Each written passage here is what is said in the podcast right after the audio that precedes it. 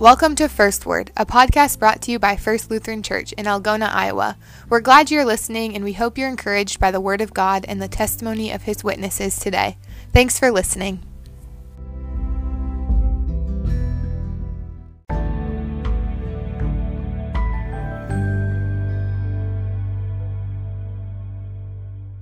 Hello, I am Mary Blanz.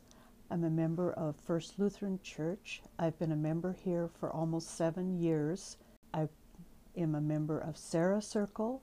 I work with the quilters and I help out wherever I can. I have also been a co coordinator with the hospitality group and I just try to help out whenever I'm called on.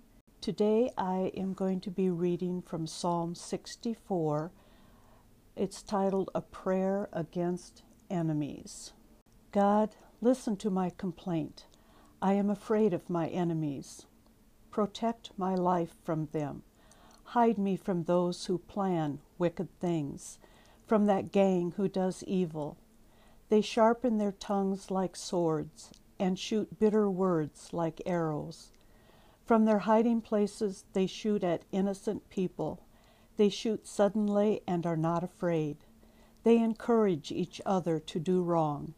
They talk about setting traps, thinking no one will see them. They plan wicked things and say, We have a perfect plan. The mind of human beings is hard to understand. But God will shoot them with arrows. They will be suddenly struck down.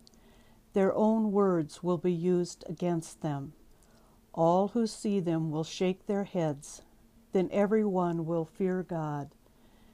They will tell what God has done. They will learn from what He has done.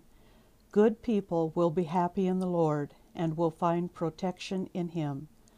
Let everyone who is honest praise the Lord.